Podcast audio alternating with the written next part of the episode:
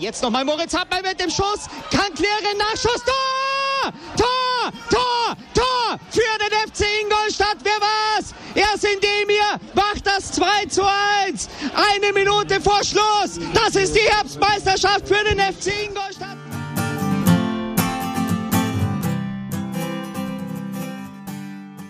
Servus Schanzer, herzlich willkommen beim Schanzer Zeitspiel, dem Podcast rund um den F C Ingolstadt.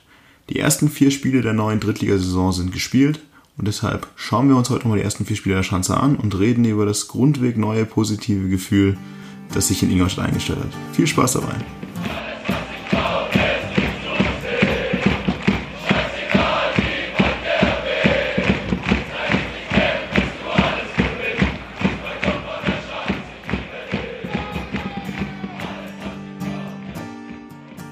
Servus Schanzer, willkommen beim Schanzer Zeitspiel. Heute sitzen wir wieder nur zu zweit hier. Ich sitze hier zusammen mit dem Martin. Hallo zusammen. Und heute haben wir unsere erste Folge der laufenden Drittligasaison. Vier Spiele sind gespielt. Es ist Samstag nach dem Heimspiel gegen die Würzburger Kickers. Und ich würde sagen, bisher sind wir doch sehr glücklich mit dem, was uns die laufende Saison so gebracht hat. Ich weiß nicht, ob ihr es schon bemerken konntet, aber wir haben hardwaretechnisch etwas abgegradet. Was bedeutet, dass ihr audiotechnisch hoffentlich jetzt ein bisschen besser zu verstehen sind als vorher. Also ich kann euch versprechen, inhaltlich ist es immer noch genauso durchwachsen wie vorher. Gerade wo Bene unpässlich ist heute. Genau, also vor allem, was jetzt heute so fußballtaktisch, Sachverstand und so angeht, wird es heute etwas dünn. Ja, man fragt sich zu Recht, wenn man die Ergebnisse sieht und dann nur uns beide dahinter, über was wir heute eigentlich reden, aber uns wird schon was einfallen. Ja, wir haben auch kurz überlegt, ob wir heute nur eine Sonderfolge über die Trikots machen, weil ich glaube, das könnten wir trotzdem auch, nachdem wir letztes Mal schon drüber geredet haben, nochmal locker neunzig Minuten füllen, nur mit Trikot-Rant. Aber vielleicht reden wir auch mal über die positiven Sachen. Boah, ja. Dann fangen wir mal an, oder? Also, wir haben vier Spiele hinter uns. Das erste Spiel, Auftaktspiel in Jena, Montagabend. Martin, Gefühle zum Spiel, Auswärtsspiel in Jena, das letzte Mal war vor zehn Jahren da, elf Jahren ungefähr. Hat sich offensichtlich nichts verändert an diesem Stadion, würde ich mal sagen. Die Dixie-Klos stehen immer noch genauso da, wie sie auch vor zehn Jahren da standen. Ja, ich war nicht drin, aber die Begeisterung hielt sich irgendwie in Grenzen, oder? Ich habe mir auf jeden Fall direkt erstmal den Kopf gestoßen beim Rausgehen aus dem Dixie-Klo. Ich hatte am nächsten Tag irgendwie so eine rote Schramme am Kopf, hat mir die Freundin schon gefragt, was ich gemacht habe. Ähm, ja, ansonsten schöne Aussicht in dem Stadion immer noch. Ich konnte mich ehrlich gesagt nicht mehr daran erinnern. Vor allem mit Sonnenuntergang war das echt ganz, ganz cool. Das war der einzige Vorteil des Montagabendspiels vermutlich. Das war einfach mal diese Fußballromantik, die wir uns gewünscht haben in der dritten Liga scheinbar. Auch wenn die Thüringer Bratwurst ziemlich scheiße war. Ja, es war so schön, dass man uns dann auch noch über eine halbe Stunde, glaube ich, im den Gästeblock gesperrt hat, äh, um erstmal die Heimfans nach Hause zu lassen, weil Ingolstadt hat ja Montagabend auch keine, keine weite Heimreise mehr. War durchwachsen, aber... Ja, wobei ich schon dümmere Ideen gesehen habe. Also die Hinfahrt war auch schlechter als die Rückfahrt, muss ich sagen. Von dem egal, jetzt mal rum, rum. Schön viel wieder Jena, toll. Abends Abend, Montagabend erstmal Proteste der Heimkurve. Intensiv mit, ja, kann man jetzt nicht drum streiten, wie cool man das findet. Also es gab quasi drei kurze Spielunterbrechungen, weil massiv Tennisbälle aufs Spielfeld geworfen wurden mit lauten Unmutsbekundungen Richtung D F B. Aber ansonsten wurde dann auch so ein bisschen Fußball gespielt. Ich würde sagen, so ein bisschen in der zweiten Halbzeit. Also die erste Halbzeit war schon für mich schwere Kost. Also es war wirklich wieder so, oh, dritte Liga ist doch nicht so geil gefühlt. Ja, also ich bin, oder unser Bus ist auch so ein bisschen zu spät gekommen. Ich habe dann gerade noch die, ich weiß, war es die erste Aktion mit den Tennisbällen, die wir erlebt haben, oder war das schon eine? Das der, war schon die letzte späteren? quasi. Ah, die, die letzte schon, okay. War die vorletzte. Das war ja, intensiver wohl. Wir waren auch ein bisschen zu spät, weil die Polizei in Jena da auch nochmal eine besondere Anreiseroute vorbereitet hatte und den, den Bahnübergang aber nicht einkalkuliert hatte. Ähm... Ja, ich hab, mir kam es auch so vor, als hätte einerseits vielleicht diese, diese Protestaktion auch so ein bisschen den, den Spielfluss vielleicht rausgenommen. Und ja, also auch wenn ich jetzt rückblickend auf vier Spieltage schaue, war das wahrscheinlich die schlechteste Halbzeit. Auf jeden Fall, ja. ja. Ähm, nicht, dass da jetzt sonderlich viel zugelassen wäre, aber es hat noch relativ ideenlos zumindest auch im Offensivspiel ausgeschaut. Also es hat so ein bisschen Zeit gebraucht, um da reinzukommen, was ja, was ja okay ist, aber so kam es auf jeden Fall an. Von beiden Seiten aber eben auch. Also es war ja, ich meine, zu einem schlechten Spiel gehören meistens auch zwei Spiele, zwei Mannschaften und auch jeder war da nicht gut. Es war ja auch so, dass unsere Mannschaft quasi komplett umgebaut war. Jenas Mannschaft war, so wie ich es verstanden habe, auch, also ich glaube, da waren nur noch ein oder zwei aus, der letzten, aus dem letzten Jahr auf dem Feld. Genau. Also es war so ein typisches, viele Neue, die sich noch finden müssen, spielen jetzt erstmal fünfundvierzig Minuten Angstfußball gegeneinander. Das war natürlich nicht so schön anzuschauen. Entsprechend war die erste Halbzeit eigentlich für mich, boah, schön, ja, dass es mal vorbei war. Ein, ein Gaus-Schuss ist mir noch irgendwie hängen geblieben. Gaus, der ja im äh, zentralen Mittelfeld gespielt hat oder im defensiven Mittelfeld, ähm, weil Thalhammer ausgefallen ist und dementsprechend vorgerückt. Äh, ja, interessante Sache, weil es ja gut gab relativ wenig Alternativen. Ähm, in den Spielen drauf dann Pentidis. Hat man gesehen, aber ja, die erste Alternative, die so eingefallen wäre, wäre wahrscheinlich Schröck, der dann auch wieder kurzfristig sich verletzt hat. Genau. Was, also ist der eigentlich inzwischen wieder fit? Ich habe das wirklich gar nicht so mitbekommen. Was hatte der? Was macht? Ist der jetzt schon wieder fit eigentlich? Ich glaube, er war ja auch eine Muskelverletzung, glaube ich auch, oder? Er will jetzt auch nicht falsches sagen, aber Spiele nicht wirklich am Feld. Also mich hat das auch total überrascht. Aber klar, wenn er verletzt ist, hat natürlich dann die Möglichkeit gegeben, dass wieder erwarten, in Anführungszeichen wieder ein linker Verteidiger Heinloth gespielt hat. Und Heinloth rechts, rechts glaube ich, äh, Kurzweg links. Kurzweg so links. Weit, äh, so. Aber und genau, dafür hat Gaus dann auch der Sechste. Genau. Ansonsten war das auch sehr nah an der Wunschaufstellung von euch. Also muss ich sagen, also wenn Thalhammer mal, also wenn Thalhammer fit gewesen wäre, wäre es ja sehr sicher so gewesen, dass Gaus links gespielt hätte und dafür Thalhammer auf der Sechs. Das wäre dann genau die Ausstellung gewesen, die aus dem Hörervotum kam. Ja. Nicht schlecht. Aber ja, es war viel Krampf, fünfundvierzig Minuten lang. Und die zweite Halbzeit war ja, okay, ich meine, naja, war sie jetzt viel besser. Kann man sich wahrscheinlich auch drüber streiten. Das Gegentor, dilettantisch verteidigt. Also fragt mich nicht, wer es war, aber läuft und läuft und läuft und läuft und wird einfach nicht angegriffen. Ich spiele den Ball quer und der schiebt ihn ein. Also da, da hat sich ja irgendwie niemand dazu wirklich bereit erklärt, erstmal auf den Ball für einen Mann drauf zu gehen, weil dann hätte man das frühzeitig sofort verhindern können. Das war quasi ein zwei gegen vier, das ganze Ding. Und das hätte nie passieren dürfen, aber... Ja, es war schon eine, eine, eine Kontersituation, sage ich mal, äh, wo du irgendwie selber in der Rückwärtsbewegung dann bist und irgendwie, dich irgendwie retten müsstest. Aber es waren, wie du sagst, genug Leute eigentlich hinterm Ball, die einfach den Spieler hätten stellen müssen oder zur Not vielleicht auch ein cleveres Foul ziehen. Ähm, da ist einfach keiner wirklich in den Zweikampf gegangen. Oder notfalls den Passweg zustellen. Also genau, das war, also das war ja, da war schon sehr viel, sehr viel Abstand und das ja, war ja auch die erste Chance für, für Jena. Quasi, war die einzige, die mir auch immer im Kopf geblieben ist. Das ist ein Abstimmungsproblem irgendwie. Also hast du das Gefühl, jeder dachte, vielleicht geht der andere drauf oder es passiert irgendwas und alle sind einfach nur kontinuierlich zurückgerückt und am Ende war einfach zu viel Platz da und dann schiebt dann schön ein, aber das war auch eingeladen zum Torschießen. Und dann, nein, ich weiß nicht, hatten wir das schon mal irgendwann? Also ohne ein Tor zu schießen, ein Spiel zu drehen, musst du auch erstmal schaffen. Ja. Mit einem Unglücksraben. Jetzt vergesse ich den Namen wahrscheinlich wieder, Marian Sarr. Ja, super, den Vornamen kriege ich einfach nicht auf die Kette, aber jetzt habe ich es geschafft. Ja, zweimal. Der erste war ein Wolfram-Freistoß, wenn ich mich richtig erinnere. Schon mit Schmackes getreten. Allerdings war das der erste, also der erste von diesen beiden Eigentoren, das war schon auch schlecht gemacht. Also er versucht ihn dann irgendwie mit der Innenseite des Oberschenkels anzunehmen, rauszuspielen, irgendwas und stolpert ihn dann ins Tor. Natürlich unglücklich, aber den kann man auch anders klären. Den zweiten... Da kann er eigentlich nicht so sonderlich viel dafür. Genau, den zweiten kann er aber nichts machen. Also, wer was da, Beister Freistoß. Und auch mit Vollkaracho in den sechzehner, in den Fünfer gezogen. Verteidiger köpft den Ball raus und wieder Marian Sarr kriegt dann nur noch Hinterkopf und er geht rein. Also es ist zwar offiziell sein Eigentor, aber ehrlich gesagt, da kann er wirklich gar nichts machen. Ja, schade ein bisschen für ihn, klar. Das war sein erstes Spiel für Jena, wie ich es im Nachhinein dann mitbekommen habe. Und im ersten Pflichtspiel für deinen Verein zwei Eigentore zu machen, das Spiel zu verlieren, ist natürlich jetzt vielleicht nicht der geilste Einstand. Aber, wie gesagt, also sehr viel Unglück kann man ihm jetzt nicht wirklich viel vorwerfen und wir nehmen es mal so mit, würde ich sagen.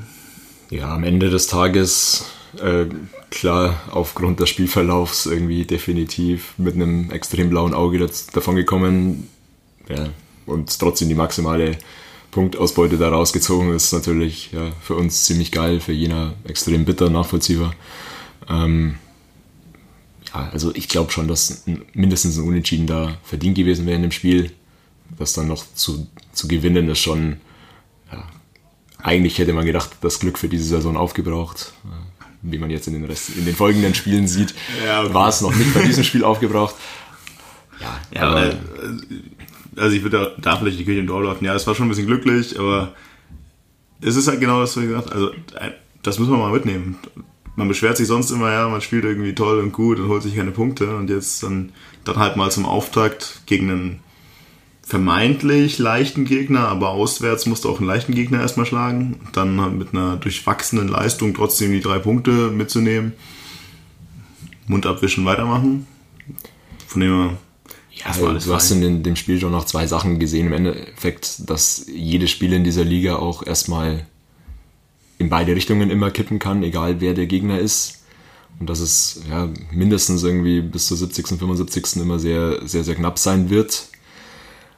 Und zum anderen, dass unsere Mannschaft sich definitiv auch da noch finden musste, dass da in dem ersten Spiel bei weitem noch nicht alles perfekt war, das hat man schon mitgenommen. Und deswegen da mit drei Punkten rauszugehen, ist natürlich ideal, weil ja, die Unruhe wäre definitiv wahrscheinlich größer gewesen, hättest du da das Spiel eins null verloren am Ende.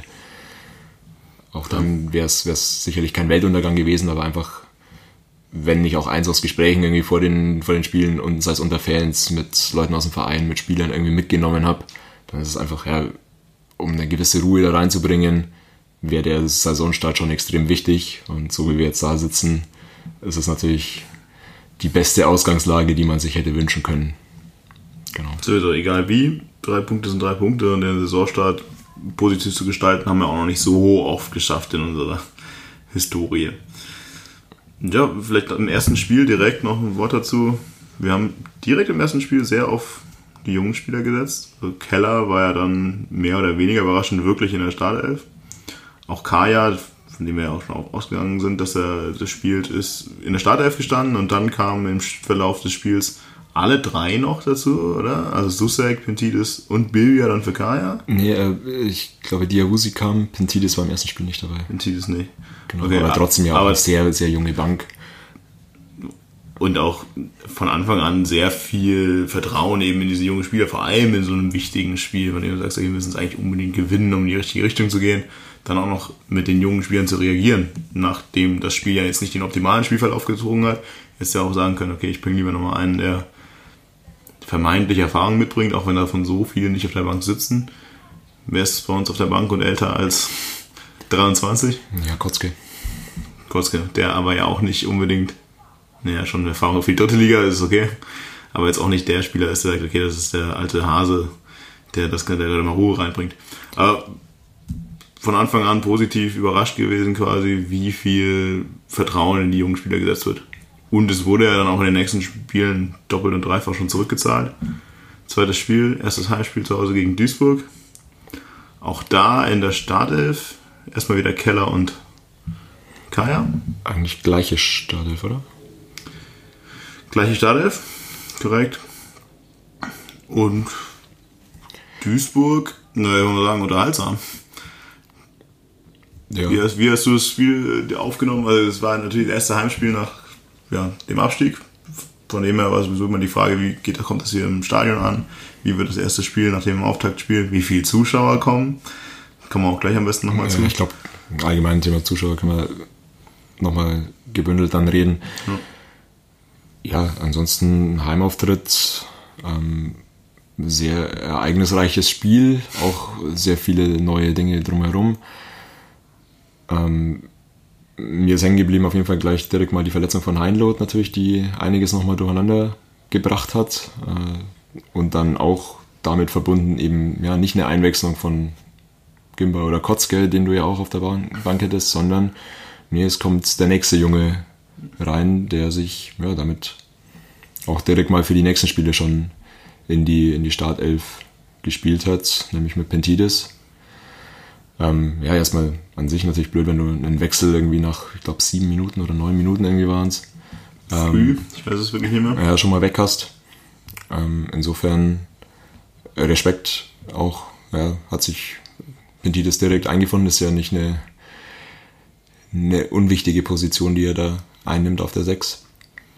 hat er für mich sehr, sehr gut gemacht, aber können wir gerne auch mal der Reihe nach dann. Klar, aber ich meine, allein schon zum einen natürlich Respekt vor der Leistung, aber ich finde es einfach nur überragend, diese in der Situation sich als Trainer auszuentscheiden, ja, klar. Natürlich kommt der neunzehnjährige jetzt. Weil ich meine, ich könnte ja genauso gut da irgendwie jetzt einen Gimmer wieder hinstellen oder was auch immer oder versuchen, Kutschke da irgendwie wieder zu integrieren. Nein, kommt der neunzehnjährige und äh, das hätte ja auch schief gehen können alles.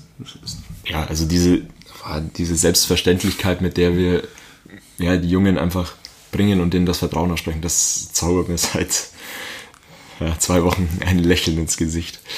Das ist, das ist echt super. Das merkt man auch gar nicht, wenn man die auf Twitter folgt oder neben dir im Stadion steht. Ja, lass mich doch auch mal gut drauf sein. Das ist, also mit dem Standard-Claim Krantler ist es relativ schwierig, dir das zu lassen, dass du gut drauf bist. Aber es ist okay, weil ich es auch gut finde. Von dem her, ja, Duisburg-Spiel. Ich meine, ich würde sagen, das war ein, für jeden neutralen Beobachter, denke ich, einfach ein schönes Spiel gewesen. Aber auch wenn man Fan einer der Mannschaften ist, zumindest sehr unterhaltsam. Wir gehen durch Kutschke in Führung. Kutschke. Mhm. Frag mich nicht, wessen Flanke es war. Heiko Kurzweg. Heiko Kurzweg mit einer, einer Flanke, die eigentlich, eigentlich in den Rücken von Kutschke geht. Ich war schon überrascht, dass er den überhaupt annehmen kann. Und dann stochert dann irgendwie rein. Also es war so zwischen gutes Stürmertor, weil er einfach das schafft, den Ball da irgendwie im sechzehner festzumachen und ihn reinzuwursteln, wie auch immer. Und verunglückten Schuss. Aber ich würde sagen, wir gehen aus Wohlwollen jetzt mal auf gut gemacht. Ich meine, den musst du erstmal so annehmen. Also, das ist schon der, der Ball war wirklich in den Rücken, den musst du dir erstmal so holen und dann kriegt er halt irgendwie rein.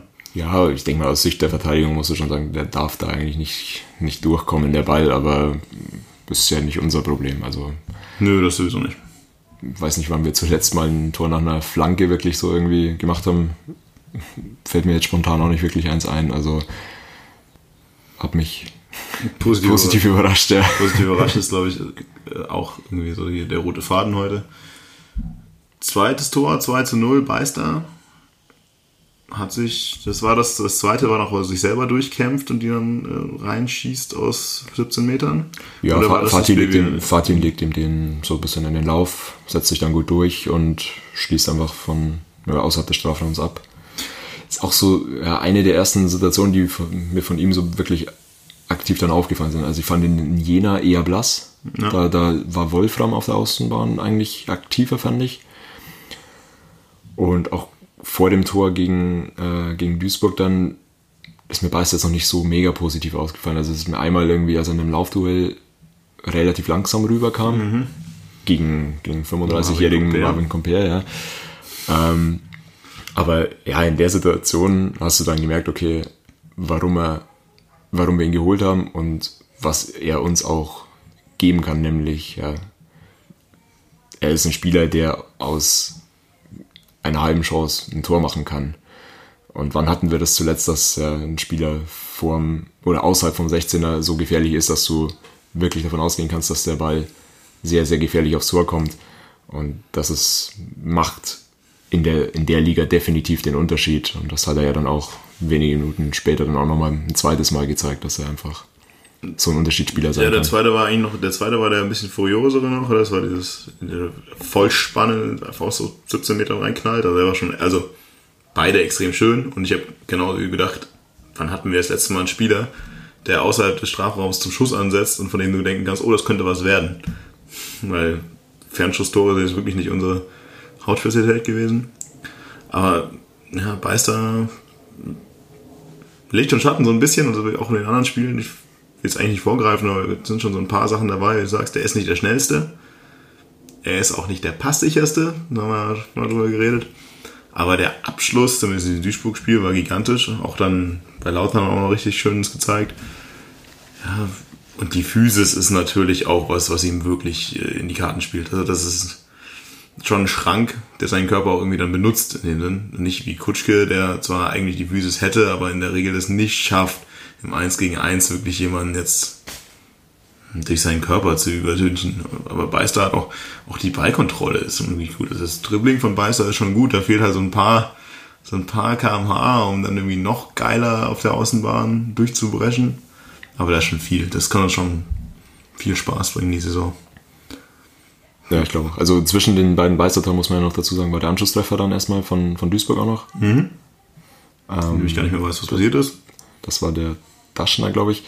Ähm, ja, das ist da, wo, wo Paulsen nicht sonderlich gut ausschaut. Ähm, äh, muss ich mit einem Haken aussteigen, ja.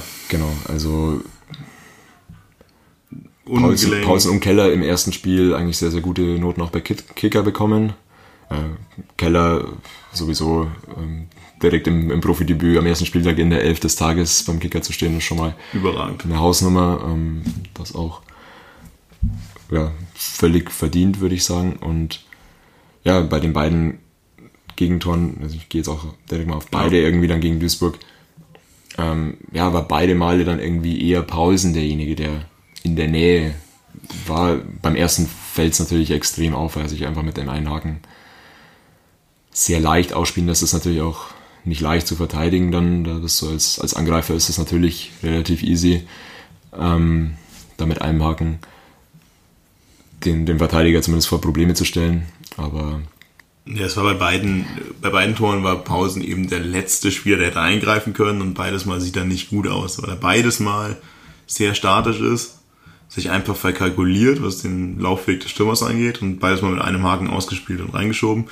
Natürlich sind da Fehler vorher. In die Situation kommst du ja auch gar nicht erst, wenn vorher alles super gelaufen ist, aber er sieht da nicht glücklich aus. Ja, dann führst du drei zwei bis relativ kurz vor Schluss und musst dann doch nochmal zittern. Eigentlich war man meines Erachtens sehr souverän in dem Spiel. Es war eigentlich nicht notwendig, dieses unbedingt zu zittern am Ende, aber ist dazu gekommen.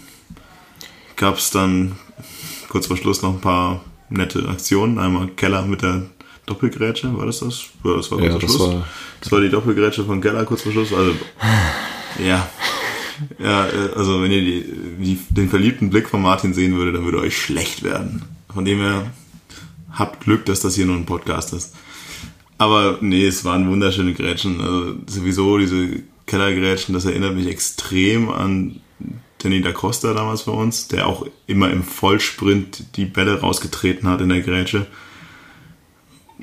Und das ist halt beeindruckend. Also auch für den Gegner ist das sicherlich was, was beeindruckt, wenn du das äh, richtig durchziehst. Ja, also bei allem verliebten, verliebten Blick muss man natürlich schon mal so ein bisschen auf dem, auf dem Boden bleiben. Also die Grätschen waren richtig und wichtig, also gegen, gegen Duisburg. Das war mega geil, aber man muss natürlich auch sagen, in der Regel sagt man ja auch, wer grätschen muss, hat davor vielleicht irgendwie was falsch gemacht im Stellungsspiel oder in der Zweikampfführung. Das muss man jetzt nicht unbedingt auf die Situation setzen, aber ja, nur weil jemand grätscht, heißt es noch lange nicht, dass er, äh, dass er jetzt super gut ist, aber das Keller ja. hat definitiv, äh, weiß, wie er, wie er das Element einsetzen muss. Wir kommen dann auch noch zu dem Lautern-Spiel vielleicht, aber Stand Duisburg-Spiel durchweg positiv. Ja, also Grätsche ist natürlich eigentlich was, was meistens dann kommt, wenn irgendwas anderes schiefgelaufen ist, aber es das heißt ja nicht unbedingt, dass er es selber schief hat. Also auch das gegen Duisburg ist dann eher was gewesen, bei dem vorne was schiefgelaufen ist und er dann halt in höchster Not dann den, das ausbügelt, was vorne nicht richtig lief. Dahingestellt, allein der Einsatz, allein der Wille, das so zu tun, ist ja schon, ist ja schon sehr beeindruckend. Dann gibt es in der letzten Minute kurz vor Schluss nochmal irgendwie die Aktion, die ich im Tor irgendwie im Spiel gar nicht gesehen habe und jetzt nur in der Wiederholung schon ein paar Mal gesehen habe. Ja, doch ein relativ hartes Einsteigen oder beziehungsweise ein hartes, ein, ein dummes Einsteigen von Heiko im sechzehner. Also den, hinter den Gegner stehend, einfach mal in das, ins Standbein getreten. Und wenn der Schiedsrichter das richtig sieht, muss er eigentlich Elfmeter geben. Also mit viel, viel Wohlwollen kannst du sagen, ja, lass was laufen. Aber wenn, ich bin mir sicher, wenn der Schiedsrichter das richtig sieht, die Situation, gibt es Elfmeter. Und dann wird es wohl unentschieden ausgehen. Ja, ich bin auch der Meinung, also hättest du einen Videoassistenten wahrscheinlich gehabt, hätte es vermutlich Elfer gegeben. Ja. Sicher. Aber ja, ich, ich würde gerne davor noch sagen, also eigentlich, ja, drei zwei gezittert mit Glück, dass es dann den Elfer nicht gibt, drei drei hätte ausgehen können. Aber du musst eigentlich, also vor dem drei zwei meines Erachtens schon, schon auf vier eins irgendwie stellen, dann den Deckel drauf machen. Da war so ein bisschen die Chancenverwertung noch was, was ich anbringen möchte. Und in dem Zusammenhang dann auch noch ähm, die Leistung von, von Philipp Bilbia herausheben. Also der eingewechselt wurde, wieder so nach, weiß ich nicht, siebzig Minuten, glaube ich. Ja. Ähm, für Fadi Kaya kam, der gut der das, äh, das zweite Tor vorbereitet hatte. Aber ansonsten eigentlich in beiden Spielen ein bisschen blass geblieben ist aus meiner Sicht. Ähm, und da hat Bilbia schon mal nochmal extrem viel Tempo reingebracht und Dynamik. Ähm, da ja, einige gute Szenen gehabt. In der einen äh, muss er uneigennütziger sein und selber abschließen. Da ist sich, glaube ich, jeder einig und da brauchen wir auch nicht länger drüber reden. Ich glaube, das weiß er auch selber. Ähm, aber hat mir in dem Spiel extrem positiv gefallen und ähm, be- äh, erobert dann auch den Ball zum, zum drei eins. Hat danach nochmal, glaube ich, auch eine Vorarbeit für Wolfram, der dann noch scheitert. Also ja, da waren auf jeden Fall dann auch nach dem drei eins noch Riesenchancen da, um, um da den Deckel drauf zu machen. So wird es nochmal spannend. Nächstes Spiel, wo wir eigentlich dann mit dem blauen Auge davonkommen. Aber nichtsdestotrotz ein richtig geiles Spiel. Also für alle Beteiligten würde ich sagen, es, ja, da war alles drin. Und am Ende steht auch aus meiner Sicht trotzdem absolut verdienter Heimsieg. Ja, sehr so. Kann man so stehen lassen. An der Stelle schon zum Publikum oder lieber später? Ja, dann lass uns doch jetzt die Spiele durchmachen, oder? Dann können wir. Dann machen wir es so. Drittes Spiel, wieder Auswärtsspiel unter der Woche. Es war ein Dienstag, Dienstag in Lautern. Ja, halt ein bisschen undankbar irgendwie, direkt schon wieder die englische Woche. Auswärts war auch wieder bei einem schweren Gegner. Also wir hatten ja schon mal drüber gesprochen, das Startprogramm ist nicht das einfachste. Mit Jena wirklich dem einfachsten Gegner erstmal vor dem Spiel auf dem Papier. Ändert sich natürlich in jeder Saison ein bisschen. Und auswärts Lautern, ja, ein Spiel, das null null ausgeht. Aber ich weiß nicht, wann ich letztes Mal so ein gutes null null gesehen habe. Und vor allem weiß ich auch nicht, wann ich letztes Mal so ein hochwertiges null null, vor allem in der dritten Liga gesehen habe. Von beiden Mannschaften, weil das war ein extrem gutes Spiel, extrem spannendes Spiel, extrem hartes Spiel. Also, ja, viel Einsatz, nicht überall hart, aber extrem viel Einsatz. Und auch genau wie das Duisburg-Spiel extrem gut anzusehen, nur eben ohne Tore. Und ich weiß nicht, wie es dir ging. Also ich weiß nicht, ob da irgendwer den Sieg mehr verdient gehabt hätte als der andere. Für mich ist das die Punkteteilung schon vollkommen in Ordnung. Ja. Es gab ja auch nicht so unglaublich viele Torchancen auf beiden Seiten. Findest du? Ja, ich fand nicht, so, so klare fand ich echt nicht. Naja, also gut, es ist, wir haben jetzt einen unterschiedlichen Blick drauf. Du hast es am, ich hab's am Fernseher. Ich habe es tatsächlich am Fernseher sehen dürfen. Genau, ich, ich war vor Ort. Ähm, sagst ja auch grundsätzlich irgendwie, wenn du so nur, nur die Fakten dann irgendwie siehst, Dienstagabend null null, naja, da bist du hingefahren und das hättest du ja auch sparen können. Aber also das, hat, das Gefühl hatte halt im Gästeblock einfach keiner, weil jeder nach dem Spiel auch gesagt hat, wow, was, was für ein Spiel. So eine unglaubliche Intensität. Ich denke mal, das ist auch sogar am Fernseher irgendwie rübergekommen, aber in dem Stadion wahrscheinlich noch mal ein Stück mehr. Ähm, ja, also ich würde jetzt nicht sagen, dass einer mehr verdient hätte. Am Ende einfach, kommen wir ja gleich drauf, wegen Unterzahl ein gefühlter Erfolg auf jeden Fall. Am Ende kannst du froh sein, es ist übertrieben, aber am Ende natürlich, nachdem du dann fast, fast fünfzehn, zwanzig Minuten in Unterzahl spielst, gute zehn Minuten, oder? Ja, ja okay, zehn plus Nachspielzeit. Auf jeden Fall, ich fand, es war unglaublich fesselnd am Fernseher. Aber ehrlich gesagt, also von Torschancen, also so richtig, bei dem du denkst, boah, fuck, fällt mir eigentlich jetzt gerade nur das Beister-Ding ein, von aus äh, siebzehn Metern mit Karacho an die Latte. Hm. So, wenn der fünf Zentimeter tiefer kommt, dann geht er nicht vors Tor nach der Latte, sondern ins Tor. Ansonsten fand ich es halt einfach, haben es auch beide defensiv extrem gut gemacht. Und auch, also das war wirklich ein Spiel, wo ich gesagt, da waren wirklich ungewöhnlich viele Fehler für das Niveau. Nachdem wir ja auch gesagt haben, gegen Duisburg die beiden Tore waren unnötig, gegen das Gegentor gegen Jena war unnötig und das, sowas ist da halt auch einfach nicht passiert in dem Spiel.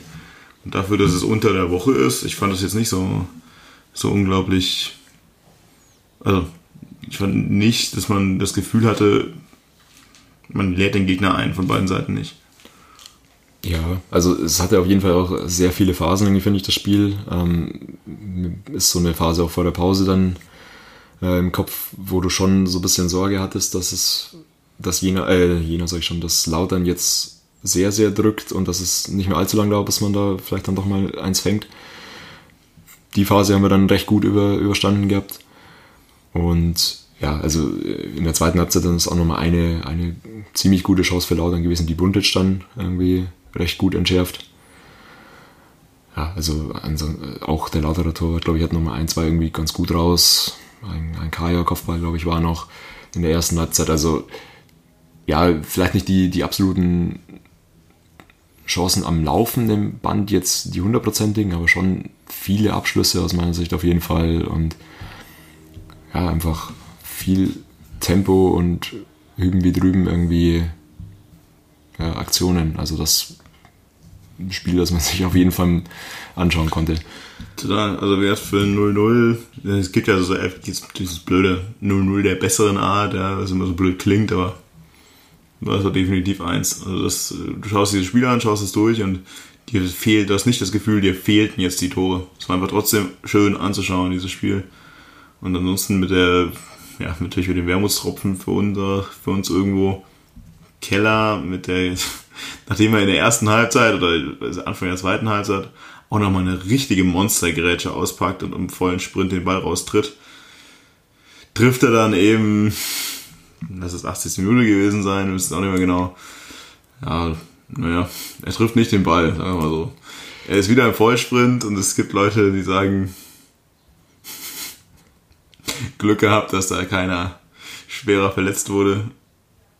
Aber es ist, also es war alles nicht boshaft, aber es war natürlich totale Übermotivation und er kommt de facto eine halbe Sekunde zu spät und trifft den Gegner mit dem Glück, dass er ihn nicht irgendwie am Knie trifft oder so, aber er lässt ihn schon im Vollsprint über die Klinge rauschen und das ist bei aller Liebe einfach eine klare rote Karte, bei der du am Ende dann auch noch Danke sagen darfst, wenn du nur zwei Spiele schwerer bekommst. Was er jetzt sind zwei Spiele, ne? Ja, ja, ja.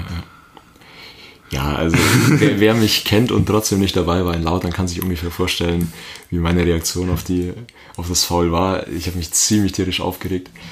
Ähm, ja, weil du einfach, du siehst ja, was seine Intention ist. Es ist also, einfach also, nur, Moment, diese, Moment, Moment, sich diese gelbe Karte abzuholen. Und, und in dem Moment, wo er die rote kriegt, siehst du ja auch, wie erstaunt er darüber ist, dass er jetzt rot kriegt. Ähm, ja, wenn du die Bilder siehst, ist das also deine stark. Reaktion war nicht auf das Foul, sondern deine Reaktion war auf die, auf die Karte, weil das Foul...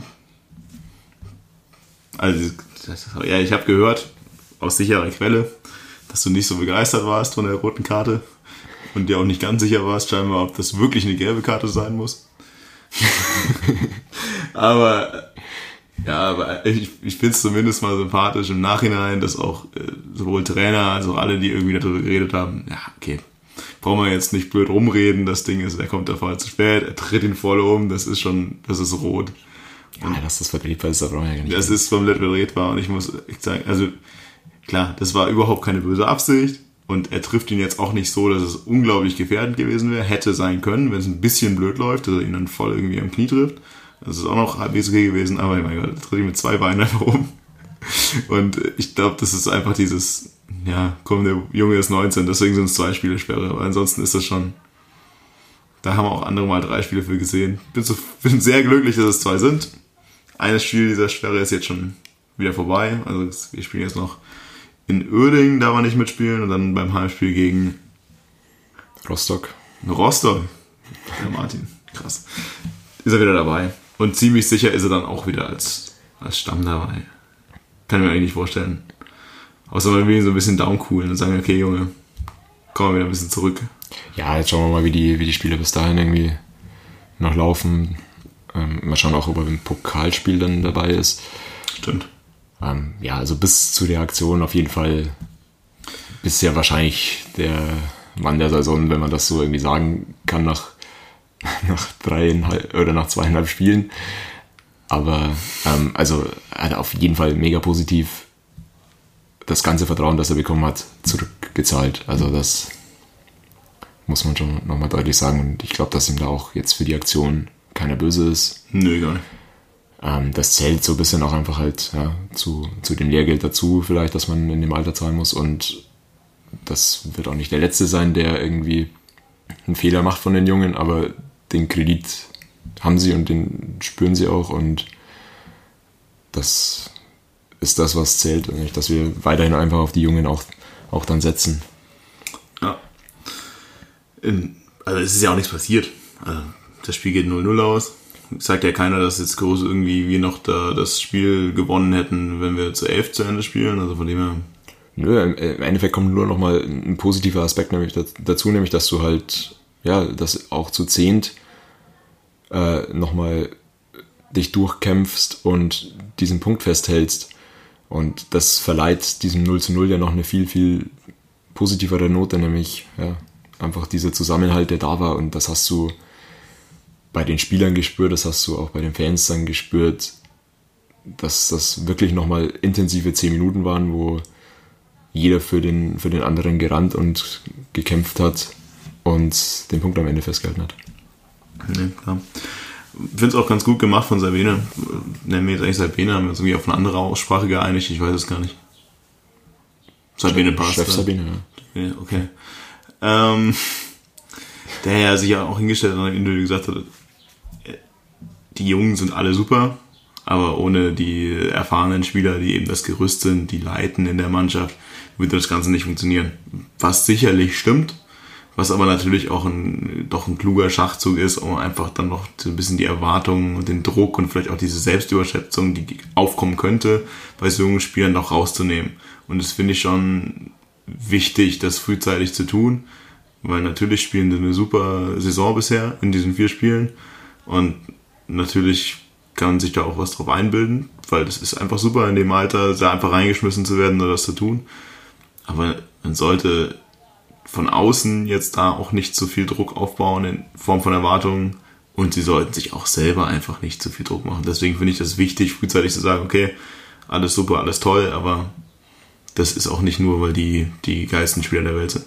Ja, nee, also ich glaube, wir kommen auch dann nochmal vielleicht zur allgemeinen Situation und auch zum Trainer nochmal ein bisschen intensiver nach, dem wir jetzt die Spiele besprochen haben. Aber ist natürlich klar, also das Wichtigste ist schon auch bei, bei den jungen Spielern, dass wir die am Boden halten, und aber auch nicht mit zu großem Druck irgendwie beladen. Dann Spiel Nummer vier. Gestern zu Hause gegen Würzburger Kickers. Also ein bisschen merkwürdiger Spielverlauf, würde ich sagen. Also die erste Halbzeit haben wir so dermaßen dominiert und einen dermaßen Chancenwucher mal wieder gehabt. Das, du musst mit drei null in die Halbzeit gehen.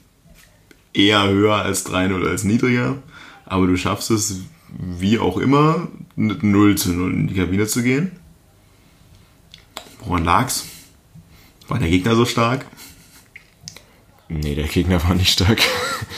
Also der Gegner hat mich echt extrem negativ überrascht, muss ich, muss ich ganz ehrlich sagen. Also weil ich hatte ja auch irgendwie Würzburg schon als eine der, ja jetzt nicht in, die, in den engsten Kreis der Aufstiegskandidaten, aber zumindest im oberen Drittel auch irgendwie angesiedelt, einfach weil sie konstant die letzten Jahre auch einfach irgendwie oben immer relativ dabei waren und die waren in der ersten Halbzeit richtig, richtig schwach, ähm, auch hinten extreme Lücken im Endeffekt offenbart. Ähm, ja, also wir haben ja noch eine, noch eine jüngere Offensivreihe dann äh, im Endeffekt bei dem, bei dem Spiel gegen Würzburg jetzt gehabt als die Spiele davor, nämlich mit Susek für Wolfram von Anfang an, Bilbia für, für Kaya, ähm, die beide auch sehr auffällig waren, fand ich in der ersten Halbzeit.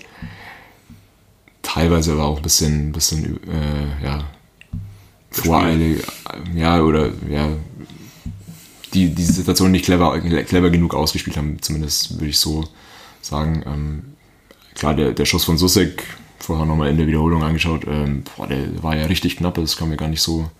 so krass äh, rüber in, in der Zeit oder in, in Echtzeit, aber ja, ähm, also Susek hat mir in der ersten Halbzeit auch mega gut gefallen.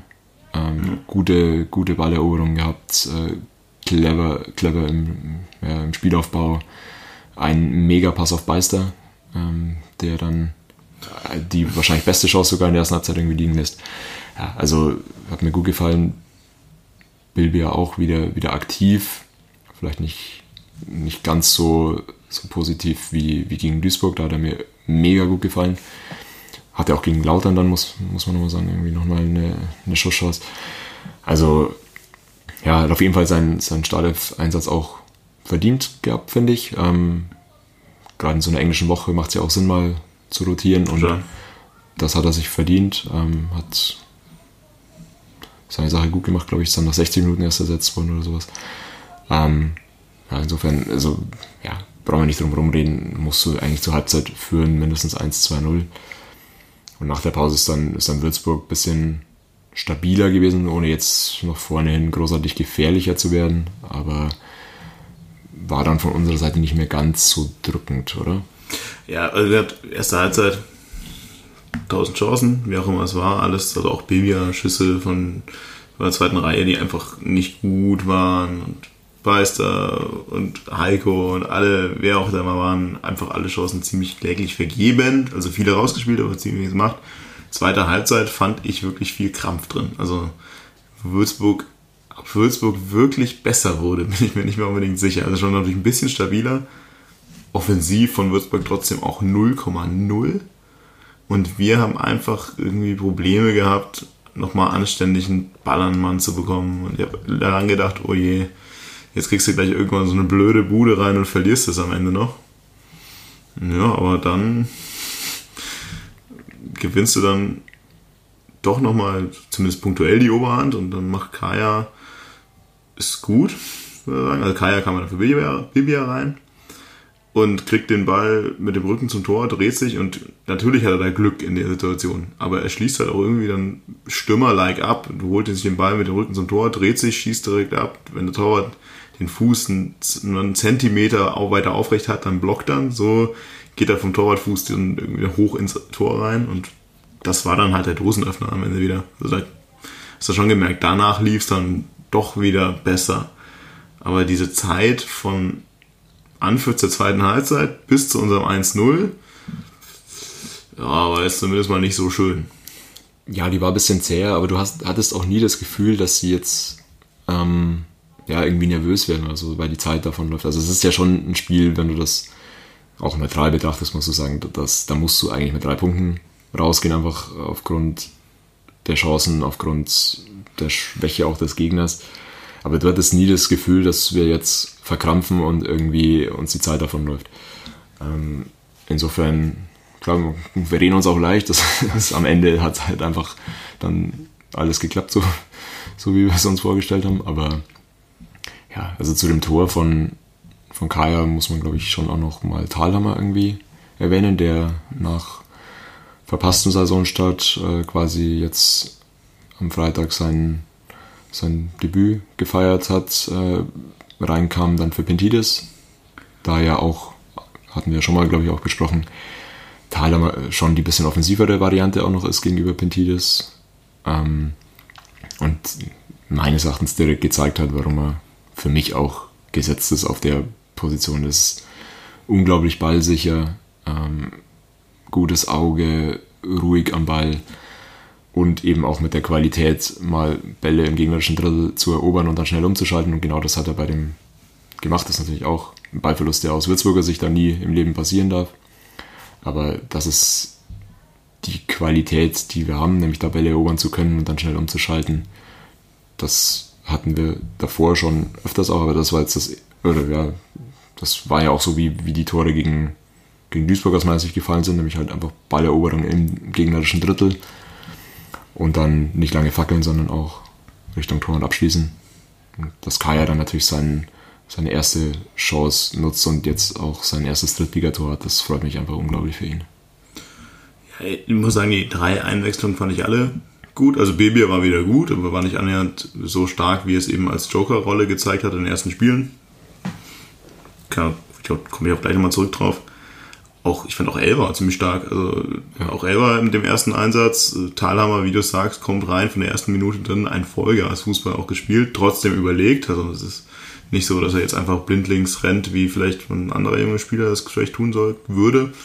Also wirklich überlegter Fußballer, extrem starker Einsatz, auch körperlich durchaus äh, durchsetzungsfähig. Und da hat er schon gut gemacht. Und Elmar für mich eigentlich genau dasselbe. Also jetzt mehr weniger mit dieser Spielaufbaurolle bedient, aber halt auf dem Flügel eine extreme Physis, wahnsinns Dribbling ausgepackt schon in den ersten Minuten. Natürlich haben die es gut. Also das ist genau wie bei, mit, mit Bilbia. Also wenn du reinkommst gegen einen Gegner, der eh schon so ein bisschen strauchelt und dann kommst du als Joker rein. Da sind solche Spieler natürlich immer irgendwo bevorteilt. Das ist genau wie mit Bilbia in den ersten Spielen. Die spielen alle super, aber du hast natürlich, wenn du gegen Spieler spielst, die schon siebzig Minuten spielen oder noch mehr, einen Vorteil, wenn du so einer bist, der ordentlich Tempo hat und mal ein Dribbling sucht. Dann mhm. sieht das natürlich immer erstmal schöner aus, als wenn du vielleicht selber schon siebzig Minuten laufen musstest. Aber durchaus alle drei, auch Kaya, wie gesagt, Kaya vor allem dann durch den Abschluss auffällig, eher weniger durch irgendwie durch Dribblings et cetera. Aber ich muss sagen, da ist viel in dieser Offensive, in diesem Kader, was schon fast für Luxusprobleme spricht inzwischen.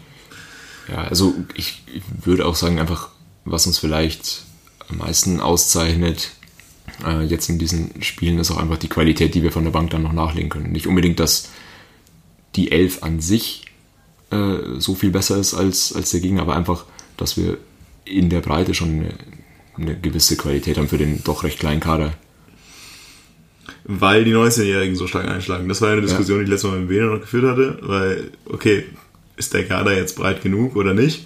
Kommt stark darauf an, wie man die so jungen Spieler einbinden kann. Und dadurch, dass sie eigentlich alle, wenn man jetzt mal alle Feldspieler neunzehnjährigen betrachtet, eigentlich alle gute Leistung gezeigt haben, sehr gute Leistung und Stammplätze sich erkämpft haben, auch dabei, dann ist das natürlich plötzlich ein ganz anderes Spiel. Für mich war das vorher eine gute, richtig gute Elf, bei der man vielleicht nicht so viele Möglichkeiten hat nachzulegen. Und jetzt sieht das plötzlich ganz anders aus. Jetzt kommt halt ein Thalhammer auch noch dazu, ein Elba dazu, die jetzt eben die ersten Spiele noch verletzt waren. Und das, auch ich meine, Javusi ist eigentlich momentan ja so ein bisschen abgemeldet. Und das ist halt schon hart. Also das ist ein Spieler, der, hat, der jetzt bei Wien Wiesbaden gezeigt hat, dass er auch wirklich gut ist in der Liga.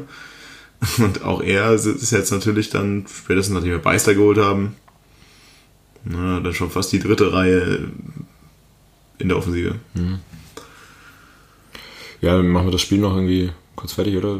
Ja. Zwei, zwei Kutschke-Tore fehlen noch. Ich weiß, du würdest da ganz gern drum rumgehen, aber lasse ich den nicht aus. Ja, keine Ahnung. Also vielleicht, was ich wirklich nicht weiß, dieses Handspiel, ich habe es im Spiel gar nicht gesehen. Ich habe die Wiederholung nicht angeschaut. Ähm, ich habe es im Spiel irgendwie gesehen, sah es schon so aus, so, ja, könnte man irgendwie Hand vielleicht geben, aber Wiederholung zeigt dann eher so, okay, die Hand, die rausgeht, ist nicht die, die getroffen wird, sondern die, die getroffen wird, ist die am Körper. Also für mich ist es kein Elfer. Aber das ist natürlich über die Frage, wie ist jetzt diese komische neue Handauslegung? Also ich weiß es eh, es gibt mir da immer nicht ganz viel. Ja, auf. Ich will es auch nicht nach der Regel bewerten, aber für mich ist es einfach... Es gab erstaunlich wenig Proteste, fand ich eigentlich, ja. dafür, dass ich im Spiel halt auch dachte, hä? Was war jetzt? Vor allem, es war ja auch ein, ein Strahl von Schuss. Also jetzt wirklich, da ging ja auch ganz gut Tempo drauf, oder? Also es ist jetzt nicht so, dass du sagst, okay, der war so langsam, dass er irgendwie die Hand hält, sondern es war halt einfach keine Reaktionszeit.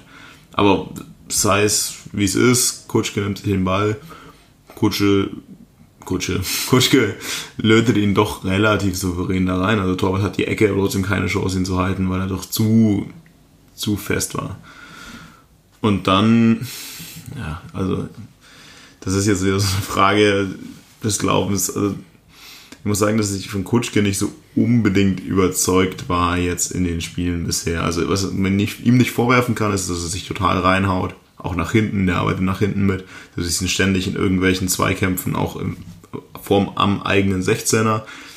Aber es ist auch vorne immer so ein bisschen, naja, wie früher halt auch, nicht ganz so inspiriert. Auch die Zweikämpfe nicht so unglaublich überzeugend.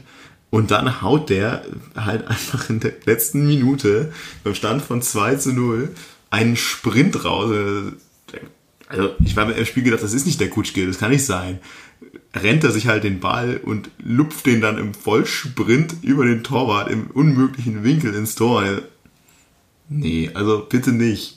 Also ich war von dem Abschluss bitte mehr, mehr begeistert als jetzt von dem Sprint an sich. Aber ja, die Kombination einfach. Ja, also vor allem dadurch, dass der Spielzug hinhaut, hängt natürlich auch daran, dass es in der letzten Minute ist und es zwei null steht. Aber der Abschluss kann sich schon sehen lassen. Ne? Also hätte ich, ich muss auch erstmal dreimal hinschauen, wer es denn tatsächlich war. Da ist der Kittel zurück, oder?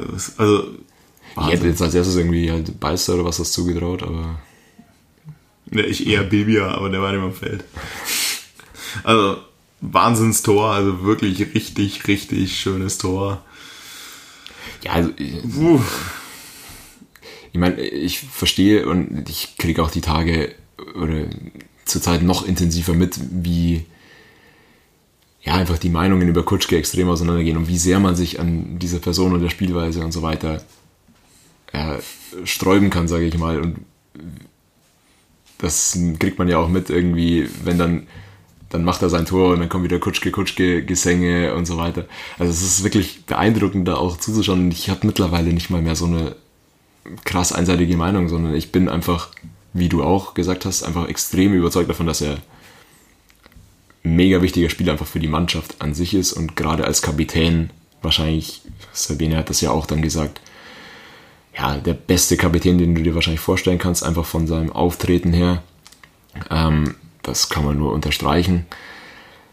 Und ja, von der Spielweise her finde ich es in diesem, in diesem vier vier zwei passt das. Ähm, aktuell. Ich bin mir immer noch nicht sicher, wie es ist, wenn, wenn sich Gegner auf diese Variante A, die wir eigentlich aktuell spielen, so ein bisschen einstellen können, ob man dann einfach flexibel genug ist mit ihm. Aber das werden wir, werden wir sehen über die Zeit. Aber aktuell bin ich definitiv froh, dass er, dass er in dem Team steht. Es gibt da mehrere Facetten, denke ich, irgendwo. Also zum einen habe ich ohne wirklich viel Ironie vor der Saison schon gesagt, dass ich glaube, dass Kutschke Asset ist in der Saison. Also dass er ein Stürmer sein wird, der uns weiterbringt, dass er in der dritten Liga wirklich was kann. Andererseits muss ich sagen, dass das, was er in den vier Spielen gezeigt hat, fand ich schon wieder nicht annähernd das, was ich mir erwartet habe. Spielerisch. Dann geht es darum, ja, natürlich passt da irgendwie das Spielsystem, also die Logik passt alles, total toll, ja. Aber auch da kannst du besser spielen. Auch wenn deine Spielart da reinpasst, kannst du es trotzdem besser machen. Naja, und ich meine, flexibel genug sind wir bestimmt, ihn mal auszuwechseln, wenn es sein muss. Dann lasse ich halt lieber noch einen Elba spielen. Wenn ich unbedingt, also wenn ich halt vielleicht ein bisschen mehr Geschwindigkeit auch da vorne brauche und ein bisschen mehr Finesse, dann nehmen wir, das ist alles okay. Aber was du natürlich jetzt auch wieder gesagt hast, und das sehe ich auch hundertprozentig so, also irgendwie geiler als Kapitän geht, glaube ich, fast nicht, weil das ist, glaube ich, ein, also hundert Prozent das Gegenteil von Mathe. Vom Typ her, vom Charakter her, von der kompletten Einstellung zu seinem, diesem Business-Fußball. Also das ist, Nein, also das ist einfach geil. Also wenn du bist ja noch näher dran an dem Ganzen, dann kannst du schon definitiv besser einschätzen, aber alles, was der sagt in Interviews, alles, wie er sich da so verhält, ist für mich einfach ein, schon ein geiler Kapitän. Und der ist halt, und da haben wir letztes Jahr auch drüber geredet, er ist halt einfach ein Typ. Und er ist halt einfach ein geiler Typ, der dann halt von mir aus auch mal irgendwen anpöbelt, weil er, weil er halt emotional so sehr dabei ist, dass ihn das wirklich interessiert. Martin auf der anderen Seite war mehr so der Typ, der dann sich irgendwie persönlich gekränkt fühlt und deswegen irgendwie anpöbelt. Und der, das ist Identifikation, was der da macht. Und das finde ich aber ziemlich geil. Deswegen hast du jetzt halt zwei Seiten. Eine ist sportlich, das andere ist halt, wie er ist halt Kapitän. Und ich kann aktuell definitiv über alles Sportliche hinwegsehen, wenn er so als Kapitän ist, wie er ist.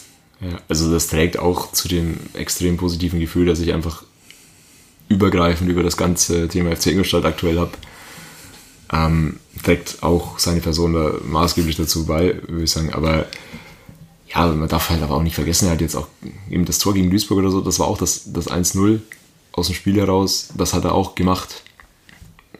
So, also er hat jetzt drei Tore nach vier Spielen.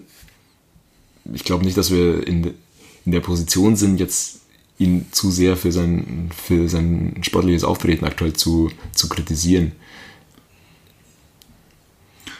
Ja, ich gebe dir, da kann ich dir nur, da kann ich nur halb mit dir gehen. Also, nein, er macht das Tor gegen Duisburg, das macht er schon halbwegs gut, ja. Also das macht er schon gut, aber das ist auch, da ist auch Glück dabei, dass er überhaupt so reingeht.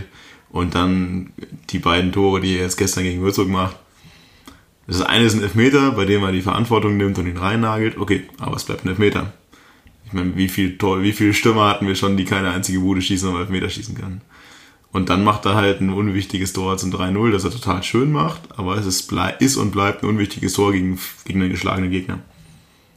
will ich jetzt auch nicht sagen, dass es das alles schlecht ist, nein, nein, überhaupt gar nicht, aber das ist, es ist so einfach, dass ich mir mehr von ihm erwartet hätte in diesem Drittliga-Umfeld, allein weil er eben so ein Spielertyp ist, der eine Wahnsinnseinstellung hat, der doch einen guten Körper hat, um sich irgendwie mal durchzusetzen, der kopfballstark sein sollte im Papier, auf dem Papier, wie kein anderer, und da habe ich mir halt einfach dann doch noch ein bisschen mehr, zumindest offensiv, erwartet. Einstellung top, kannst du gar nichts gegen sagen, aber ich glaube, da ist halt trotzdem Luft. Und definitiv, also das ist, gilt ja auch für alles, würde ich sagen, dass immer noch Luft nach oben ist und dass wir auch nicht überschätzen dürfen, was jetzt, was jetzt hier in diesen vier Spielen gelaufen ist. Also da ist immer noch sehr viel Luft nach oben aus meiner Sicht, aber die Ergebnisse stimmen halt auch einfach. Und deswegen würde ich sagen, wir schließen das Thema jetzt auch durch. Oder dass wir jetzt einfach mal zumindest auch das Würzburg-Spiel abschließen. Kann man. Nee, klar, also es sieht gut aus. Wir sind Stand jetzt, heute, Samstag, Nachmittag. Naja, zwischendurch auf Platz eins. Das heißt überhaupt gar nichts, also das ist klar. Also ich ja, fand das ein bisschen, ich, eigentlich auch nicht, ja. ich fand gestern im Stadion so diese Spitzenreiter, Spitzenreiterrufe so ein bisschen unangebracht. Allein, weil du schon weißt, also du bist ja auch jetzt gerade innerhalb des Spieltags Erster. Du bist ja nicht mal unbedingt nach. Du bist ja das erste Spiel des Spieltags. Eben, genau. Also von dem her sowieso, also da mal die Kirche im Dorf lassen. Aber ich meine, so generell muss ich halt irgendwie sagen, so geil dieses Gefühl momentan irgendwie über alles wieder ist, weil es sich einfach geil anfühlt in dem Stadion, weil die Mannschaft irgendwie geil ist und dann kann, macht die Spiele auch irgendwie Bock. Gerade hast du irgendwie, irgendwie so gar keinen Bock, irgendwie aufzusteigen und dass es wieder anders ist als jetzt. Ja, klingt ich, blöd, das hier für viele klingt das einfach blöd, aber gerade ich finde gerade einfach diese Momentaufnahme so geil, dass ich überhaupt keinen Bock habe, dass das wieder sich dreht in die andere Richtung.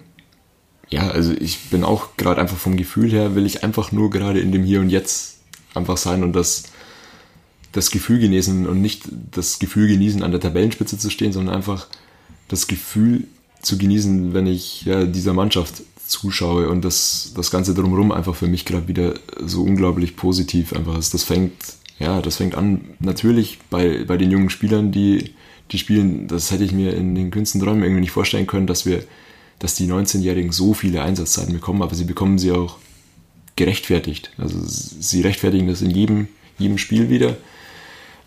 Das geht weiter über über den Trainer, der aus meiner Sicht ein unglaublich positives Auftreten hat, was mir einfach unglaublich gut gefällt, was so perfekt zu diesem Verein passt, wie ich ihn mir wünsche.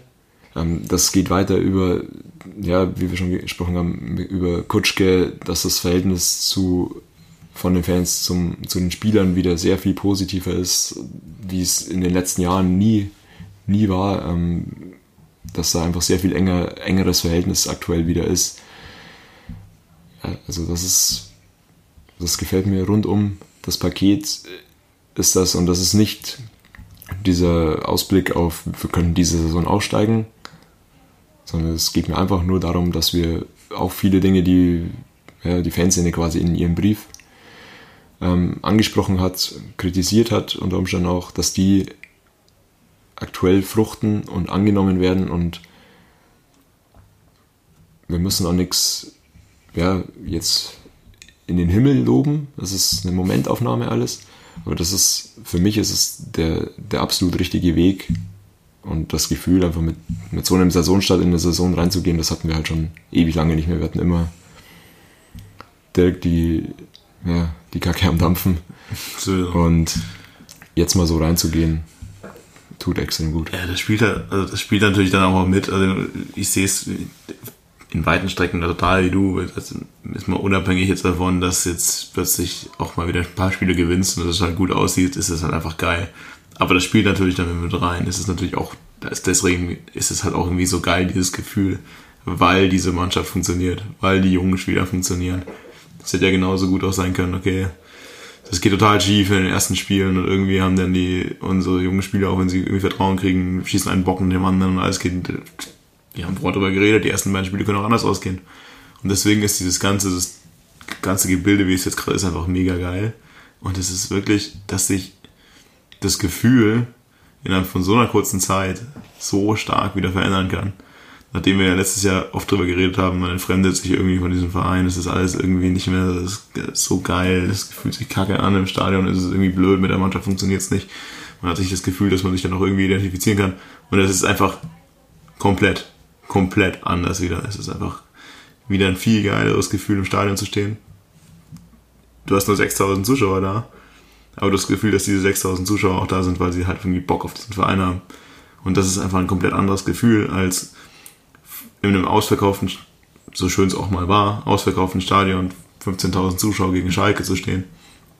Und dann irgendwie, ja, natürlich sind da jetzt auch zwölftausend Leute aus Ingolstadt. Aber wie viel davon sind jetzt wirklich da, weil sie diesen Verein lieben? Und wie viel sind davon da, weil da Bundesliga-Fußball ist? Mhm. Und wie, also in Retrospektive ist es für mich halt wirklich so, wie krass diese erste Liga diesem Gefühl geschadet hat. Also wir haben ja immer drüber geredet, früher war irgendwie alles toller, aber das war, das war so weit weg. Und jetzt dieses Gefühl, wie es jetzt ist, wie geil das sich jetzt anfühlt, umso schlimmer fühlt, ist das für mich, wie abgestumpft und fern das irgendwie in den letzten Jahren dann war. Nach, also zweites Erstliga-Jahr, nach dem Abstieg aus der ersten Liga. Ja, und man muss ja immer noch dazu sagen, dass wir welche waren, die wir uns nicht komplett entfremdet haben, sondern wir waren ja immer noch sehr, sehr nah da und uns, ja, es, wir sind nicht komplett weggebrochen in dem, in dem, an dem Verein. Und wenn man das auch jetzt die letzten Wochen, ich weiß nicht, wie es dir geht, auch wie es den Hörern geht, wie viele Leute ich irgendwie von getroffen habe, die tatsächlich vielleicht weggebrochen waren oder sich so ein bisschen entfremd, noch ein bisschen mehr entfremdet hatten als wir, die jetzt aber wieder sagen, wow, hier entsteht was, wie sympathisch ist diese Mannschaft bitte. Das ist eigentlich das, was ja auch wieder maßgeblich dazu beiträgt, dass ich sage, ja, genau so geht es mir auch. Und das macht mich schon ein Stück weit stolz, wie, wie es der Verein jetzt auch in dieser kurzen Zeit hingebracht hat, das alles wieder in eine sehr geordnete Bahn zu bringen, sich auf einen guten Weg zu begeben und die Voraussetzungen zu schaffen, dass hier auch langfristig tatsächlich wieder diese Werte gelebt werden können. Aber es ist natürlich auch die Verantwortung als jeden Einzelnen, dahinter zu sein, dass es auch dabei bleibt, weil es kann, wie wir es erlebt haben, eben immer sehr schnell auch wieder umschlagen. Ja. Gerade wenn Erfolg da ist. Eben die Gefahr dieses Erfolgs ist halt immer da, aber anders muss man sagen, ich denke, dass irgendwie, also allein dadurch, dass der Verein jetzt so dermaßen drastisch auf alles reagiert hat, für mich im Gefühl, wie es jetzt war, also wie stark wirklich entgiftet wurde, irgendwie auch dieser komplette Mannschaft. Ich muss sagen, charakterlich ist diese Mannschaft so dermaßen gut aufgestellt worden, dass man sich gar nicht besser wünschen könnte, glaube ich. Also natürlich sind noch so ein, zwei Spieler weg, von denen wir okay, die hätte ich gerne behalten. Also Almokon beispielsweise wäre natürlich sehr lieb, wenn er noch da wäre. Aber die Spieler, die gehalten wurden, sind ja wirklich von der Einstellung auch letztes Jahr schon die Besten gewesen. Und dann kommen halt einfach dadurch, dass die ganzen Eigengewächse, die Jungen dazukommen und auch die Transfers, die jetzt dazugekommen sind, bei denen hast du das Gefühl, okay, die haben Die haben Bock, die haben eine geile Einstellung. Und das, allein das, wenn du mal siehst, wie jetzt dieses Publikum, diese sechstausend Zuschauer, die da wieder im Stadion sind, es ist wie früher. Diese Leute in dem Stadion sind so einfach zu begeistern. Du musst einmal eine geile Grätsche auspacken. Du musst einfach nur einmal irgendwie aus zwanzig Metern das Ding zwei Meter übers Tor jagen. Und da ist plötzlich Stimmung drin und alle drehen voll dadurch. Und dann hast du aber im Gefühl dazu jahrelang jetzt in letzter Zeit gehabt und hast halt zehntausend, zwölftausend Zuschauer. Aber wenn die, wenn davon halt viertausend, fünftausend dabei sind, die keinen Bock haben, irgendwie den Verein zu unterstützen, einfach nur da sind, weil irgendein namhafter Gegner da ist, dann kommt da nie Stimmung auf. Und jetzt sind halt wieder die sechstausend Leute und die sind aber halt einfach komplett zu begeistern. Und das macht viel, viel, viel mehr Spaß. Sicherlich der Mannschaft auch, hundertprozentig der Mannschaft auch. Was bringt der der Mannschaft? zehntausend Leute, die da schweigend rumsitzen und vielleicht mal äh, unf- nach dem zweiten Fehlschuss ihren Unmut kundtun, da habe ich das viel lieber so. Ich weiß nicht, also wir sind uns, ihr hört, wir sind uns sehr einig, dass es jetzt irgendwie viel geiler ist als vorher wieder. Wie siehst du es so stimmungstechnisch, Zuschauer, Zuspruch technisch in den ersten Spielen bisher? Ja, ähm, hm. also ich war von, von den Zuschauerzahlen, also bei erstes Heimspiel gegen Duisburg, etwas überrascht. Also ich hätte mit mehr gerechnet, mehr erhofft. Ähm, fand es aber, ja, so wie du es gerade eigentlich gesagt hast, ähm, muss das wahrscheinlich einfach genau so sein. Aber ich habe immer noch ja, so meine Sorgen, wie wird es denn dann tatsächlich ähm, an einem regnerischen Novemberabend? Ich hoffe, dass es so ist, wie du sagst. Ne? Das sind wirklich die, die jetzt da sind und die immer da sind. Aber nichtsdestotrotz werden da natürlich auch noch Spiele sein gegen unattraktivere Gegner als Duisburg. Vielleicht auch in Saisonphasen, in denen es nicht so, nicht so prickelnd mhm. läuft, wo wir über nochmal tausend oder zweitausend Leute weniger sprechen müssen. Aber dann ist das eben so, wie du gerade gesagt hast. Ja, es wird diese Saison jetzt keine Zuschauerrekorde geben, sondern es kommt auf die Stimmung drauf an, die da produziert wird. Und die war für mich äh, ja, subjektiv, aber gerade gegen Duisburg ziemlich, ziemlich gut. Ähm, kann man ja auch dazu sagen, gab es so ein paar Änderungen auch auf der Südtribüne. Die, die aktive Szene äh, oder die aktiven Gruppen sind einen Wellenbrecher nach oben gerückt. Das äh, Vorschreibodest wurde auch umgestellt. Ähm, ja, einfach um mal zu sehen, was, was passiert denn, wenn wir jetzt diesen Stimmungskern noch ein bisschen weiter nach oben verlagern. Es werden logischerweise weniger Leute da sein in dieser Saison. Ähm, keiner wusste so recht, wie, wie wird das angenommen und wie wirkt sich auf die Stimmung aus. Aber man muss, oder man musste eigentlich schon nach dem ersten Spiel direkt sagen, ja, das war eine sehr gute Entscheidung, würde ich sagen. Ähm, das kam sehr, sehr gut an. Ähm, hat viele Leute mitgezogen, die Leute hatten Bock und ich glaube, wir sind auf einem sehr, sehr guten Weg, ja, mit den Leuten, die wir auf der Süd haben, das Beste daraus zu machen. Jetzt gestern gegen Würzburg, muss ich sagen, war es lange Zeit ein bisschen, ein bisschen zäh. Lag vielleicht auch dran, weil eine Trommel nicht da war. Aber du hast dann auch direkt nach dem, nach dem Tor wieder gemerkt, ja, jetzt ist, gehen wieder Leute, alle Leute mit und das, das passt. Also das ist, gefällt mir extrem gut zu Hause. Ähm, noch dazu die, die lange Südtribüne Ingolstadt-Fahne, die jetzt am Zaun hängt, glaube ich, macht auch ein sehr, sehr gutes Bild her. Ähm, ja, auch so dem geschuldet, dass einfach es vermutlich in der dritten Liga nicht, nicht unbedingt mehr Zaun fahren werden und der Zaun ja ohnehin schon immer ein bisschen löchrig aussah. Das gibt ein sehr, sehr gutes Bild ab, aus meiner Sicht. Und um auf die Auswärtsspiele noch zu kommen, ähm, auch das waren jetzt zwei Spiele an einem Montag und einem Dienstag. Auch das für unsere Verhältnisse gut besucht und mit, mit ordentlichem Support. Ähm, Ich hatte zum Beispiel auch in, in Lautern, das waren über hundertfünfzig Leute. Ähm, wenn ich das vergleiche mit Auftritten in Lautern vor, weiß ich nicht, sieben Jahren, ähm, sechs, sieben Jahren, ja, da hättest du mir einfach bei dem Spiel letzten Dienstag gesagt, das ist ein, ein Samstag heute. Hätte ich gesagt, ja, okay, ja, es ist, es ist auch in unserem Rahmen. Klar, hundertfünfzig ist jetzt ausbaufähig immer noch, aber das war einfach vom Support her, von den Leuten, die da waren, absolut positiv. Also Jena genauso, gut zweihundert würde ich da auf jeden Fall sagen. Ja, nee, also ich bin da sehr, sehr deiner Meinung. Heimspiel Duisburg, gigantisch, meines Erachtens, also richtig geil, hat richtig Bock gemacht. Würzburg, ich meine, ich habe gehört von anderen Tribünen, dass es auch sehr gut aufgenommen wurde, die Stimmung, aber ich fand es eher gesagt von der Süd aus auch zäh, lang zäh, aber auch da, genau das, was ich vorher gesagt habe, wenn da mal was wirklich passiert wieder, du merkst in diesen Situationen, in denen da halt irgendwas mal ist, irgendwie sich mal richtig reinballert oder schießt knapp am Tor vorbei, dann kannst du die Leute einfach so einfach mitreißen in diesem Stadion und die sechstausend, die da sind, die lassen sich dann halt auch mitreißen. Früher war es eben, wie gesagt, da war es halt dann so, da stehen auf der Süd dreitausend Leute und davon sind aber dann zweitausend Leute, die so jetzt nicht unbedingt da sind, um Vollgas zu geben. Wenn das halt nur hundertfünfzig, hundertzwei Leute sind, die nicht unbedingt da sind, um Vollgas zu geben, dann lassen die sich auch mitreißen in Situationen. Aber umso mehr Leute da sind, die nicht von sich aus supporten würden, ja, umso mehr drückt das die Stimmung, umso schlechter wird's. Und dadurch, dass jetzt die Szene weiter oben steht,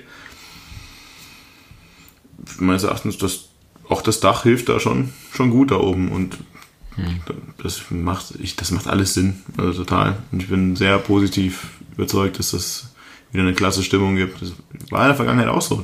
In Spielen mit sechs, sieben, achttausend Zuschauern hatten wir wesentlich bessere Stimmung als bei vielen zwölftausend Spielern. Ja, das geht einfach auch alles Hand in Hand, würde ich sagen, aktuell. Wir müssen uns von der Illusion verabschieden, dass hier von Minute eins an äh, ja, absolute Hexenkessel ist. Das, das wird es in Ingolstadt nicht unbedingt geben, aber eine Mannschaft, die hier sich reinhaut, die einen Kredit hat, die ja, ordentlich spielt, wo vielleicht auch einfach mal immer wieder Gesten Richtung Publikum und so weiter kommen, wo das einfach ein enges Verhältnis ist, die kann dieses Publikum zu sehr guter Stimmung verleiten.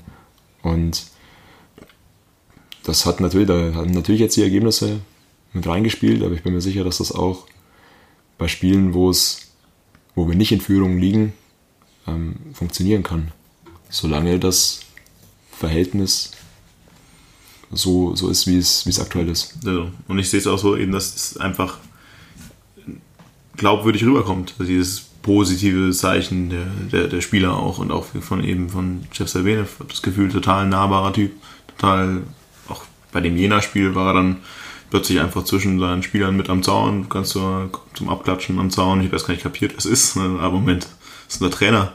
Wir haben einen Trainer, der gerade mit zum Zaun kommt. Was ist denn hier los? Und das, das sieht einfach alles gesund aus. Es ist toll, es macht Spaß. Ich glaube, das ist eigentlich ein ganz guter, ganz guter Punkt momentan, dass man mal wieder, dass wir beide sagen können, es macht Spaß. Wenn ja, wir letztes Mal gesagt haben, macht Spaß. Damit habt ihr nicht gerechnet. Tja, überraschen euch jedes Mal. Ja, was kommt? Also was kommt jetzt die nächsten Tage? Wir spielen nächste Woche am Freitag zu Hause gegen Club im D F B-Pokal. Spielen davor am Dienstag. Ja, jetzt müssen wir spicken. Irgendwo in der Pampa hinter Schweinfurt im Toto-Pokal gegen Burgwalbach, Bad Neustadt. Ist das eine Spielvereinigung? Ja, man weiß es nicht so richtig. Also, also ich glaube, viel schlimmer hätte es nicht laufen können. Ich weiß nicht, war das nicht früher auch so, dass du in der ersten Pokalrunde ein bisschen detaillierter irgendwie gegen nähere Gegner spielst? Ja, bis, bis zum letzten Jahr. Ja, super. Bis wir da sind, haben wir jetzt natürlich gleich mal ein und Spiel, das irgendwie über zweieinhalb Stunden einfache Anreise hat. Geil. Und ich meine, dann ist es halt auch so, ich meine, Bayern ist groß, natürlich, aber es gibt ja auch viele Vereine in Bayern. Und die Wahrscheinlichkeit, dass du einen Gegner kriegst, der halt was zwei Stunden fünfundvierzig weg ist mit dem Auto, die ist nicht so hoch. Also Stunde, Stunde dreißig, okay, ja. Aber hinter Schweinfurt, das muss man erstmal schaffen. Wobei sechzig muss auch gegen Schweinfurt ran, glaube ich, also gegen eine Schweinfurter Mannschaft. Und die freuen sich sicherlich auch. Die fahren halt dann dreieinhalb Stunden. Ja, es ist ja auch immer so ein bisschen so ein Gradmesser. Also man, wer die Auslosung gesehen hat, weiß es, meistens vielleicht nicht. Es gibt quasi die Kreissieger, die in ihrem Topf sind, die gezogen werden und sich dann einen Gegner such, raussuchen dürfen. Und das liefert natürlich auch so ein bisschen über die Attraktivität der, der Mannschaften ab. Also F C Ingolstadt wurde als zweites gezogen und erste war logischerweise dann äh, quasi der F C Schweinfurt, glaube ich, der dann sechzig äh, sich gewünscht hat. Aber es zeigt immerhin, dass man auch in, in Burgwalbach sich äh, den F C Ingolstadt äh, raussuchen kann. Aus einem noch sehr breiten Feld an Mannschaften, die man sich hätte raussuchen können. Ja, hätte ja auch schon ja. Würzburg oder so zum Beispiel sein können. Muss man sich jetzt, muss man vielleicht hinterfragen. Also ich weiß nicht, ich weiß nicht, ob ich als Burgwalbach mir jetzt unbedingt Ingolstadt wünschen würde. Nee. Warum was? Gut, was halt einfach, du suchst dir den attraktivsten Gegner raus, der das zu deinem Spiel des Jahrhunderts macht. Also bei einem Kreisliga, Kreisligisten, glaube ich, ist jetzt die Wahrscheinlichkeit auch, dass du gegen Garching weiterkommen willst oder sowas eher eher unwahrscheinlich. So, genau. Ja, klar. Naja, okay, immer gespannt. Also entsprechend werden wir höchstwahrscheinlich gegen Burgwalbach, Bad Neustadt mit der U einundzwanzig so fünfzig Prozent auflaufen, ne? Ja, nachdem das U einundzwanzig-Spiel, das Nachholspiel gegen Regensburg, das für Mittwoch angesetzt war, jetzt auch verschoben ist, gehe ich mal stark davon aus, dass das ein sehr breiter Mannschaftsstamm, zumindest von der U einundzwanzig ist. Ich weiß nicht, wer da noch dann dabei ist, auch wer die Mannschaft trainiert, ob da jetzt dann tatsächlich ein Saibene überhaupt mitfährt, muss er ja eigentlich fast, oder? Also ich, ich weiß bin nicht, ob es da irgendwelche Regularien in die Richtung gibt, aber also wir können stark davon ausgehen, dass da nicht viel aus der ersten Startelf mitspielt. Allein deswegen, weil wir drei Tage später das doch nicht so unwichtige D F B-Pokalspiel gegen Nürnberg haben.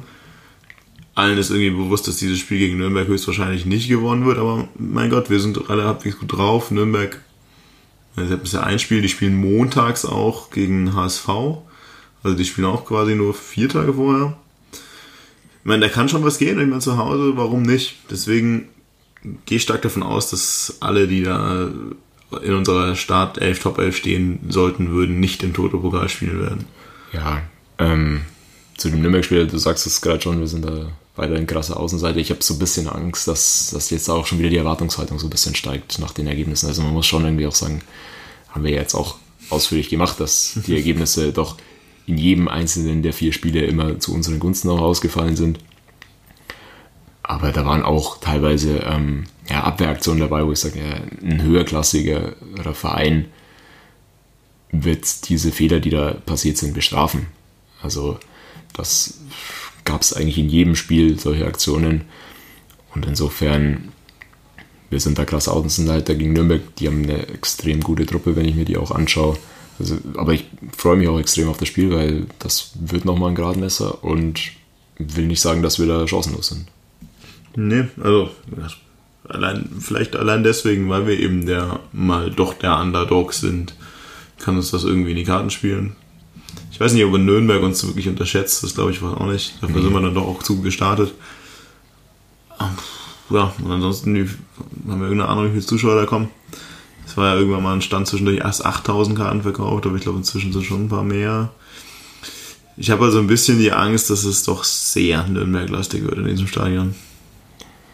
Ja, es irritiert mich auch, dass also diese Zahl, die ja eigentlich sehr noch vor dem ersten Heimspiel quasi präsentiert wurde, dass schon achttausend Karten oder so verkauft sind, ähm, hat, hat mich da dann noch nicht gestört, gestört, weil ich auch gegen Duisburg zum Beispiel irgendwie mit, mit siebentausend plus gerechnet hätte. Wenn natürlich schon gegen Duisburg irgendwie unter sechstausend kommt, fünf, sechs glaube ich waren es. Ähm, ja, fünf, acht. Zeigt natürlich schon nochmal, dass entweder der Stellenwert des Nürnberg-Spiels in Ingolstadt sehr, sehr hoch ist, ja, das oder dass sehr viele Nürnberger kommen. Ähm, ich denke beides. Also, zum einen ist natürlich für Nürnberg die Anreise jetzt nicht wirklich weit. Das Spiel ist um zwanzig Uhr fünfundvierzig. Das bedeutet, es ist auch überhaupt gar kein Problem, aus Nürnberg nach Ingolstadt zu kommen. Freitagabend, trotz, meine ich, noch Berufsverkehr, ist aber auch Freitag auch kein Problem, nach Ingolstadt zu fahren. Deswegen denke ich schon, es werden einige Nürnberger da sein und ich bin auch schon relativ sicher, dass für viele, zumindest mal ja, stark fußballinteressierte Menschen in Ingolstadt, dieses Nürnberg-Spiel doch einen hohen Reiz nochmal ausstrahlt. Ja, mein Gott, also ich finde, das ist eigentlich ein ganz nettes Spiel gegen Nürnberg. Ich bin froh, dass es nicht gegen sowas wie Bayern ist oder sowas. Oder gegen Dortmund oder sonst was. Sondern Nürnberg, also da werden natürlich wieder ein paar kommen, die irgendwie Bock haben auf ein tolles Fußballspiel, aber es wird zumindest nicht ganz so, so eventig wie früher. Aber ich hoffe einfach drauf, dass wir es schaffen, da anständige Stimmung reinzukommen und nicht irgendwie zwei volle Stehblöcke Nürnberg sehen werden. Das könnte echt schwierig werden. Auch das wird wieder stark, stark am Spielverlauf vermutlich hängen. Ja, ja gut. Was haben wir so? Machen wir noch was? Haben wir noch was? Also, wir sind eigentlich wunschlos glücklich gerade, oder? Ja. Können wir erstmal so konservieren. Streitet das mal im Kalender an. Also ich bin mir nicht sicher, ob das nochmal passiert. Dass wir eine Podcast-Folge bringen, in der eigentlich irgendwie alle so glücklich sind. Ja, jetzt wird alles besser. Also ist schon alles besser, gut. Und besser kann es nicht. Also viel besser ist nicht. Was soll man noch machen? Vielleicht eine Runde weiterkommen, gegen Augsburg fünf null gewinnen oder so. Ansonsten, nein, also wir, ihr merkt, wir sind sehr, sehr, sehr positiv angetan von dem, was hier passiert ist in den letzten Monaten und auch vielleicht so ein bisschen überwältigt von dem, wie positiv das funktioniert hat. Ja. Wir wissen es, glaube ich, trotzdem auch ganz gut einzuordnen. Ich hoffe, ihr seht das ähnlich wie wir, ähm, dass das jetzt ein guter Start ist, den wir auch einfach mal genießen müssen, aber der jetzt auch nicht, nicht überbewertet werden muss, was die Ergebnisse angeht und was die auch das Saisonziel aus meiner Sicht ähm, angeht. Ja, aber die Ergebnisse sind ja das eine. Wir nehmen, wir nehmen die komplett positive Entwicklung alles in diesem Verein mit. Genau. Scheiß auf die Tabelle. Von dem her viel Erfolg in diversen Pokalen und wir hören uns in ein paar Wochen wieder. Servus.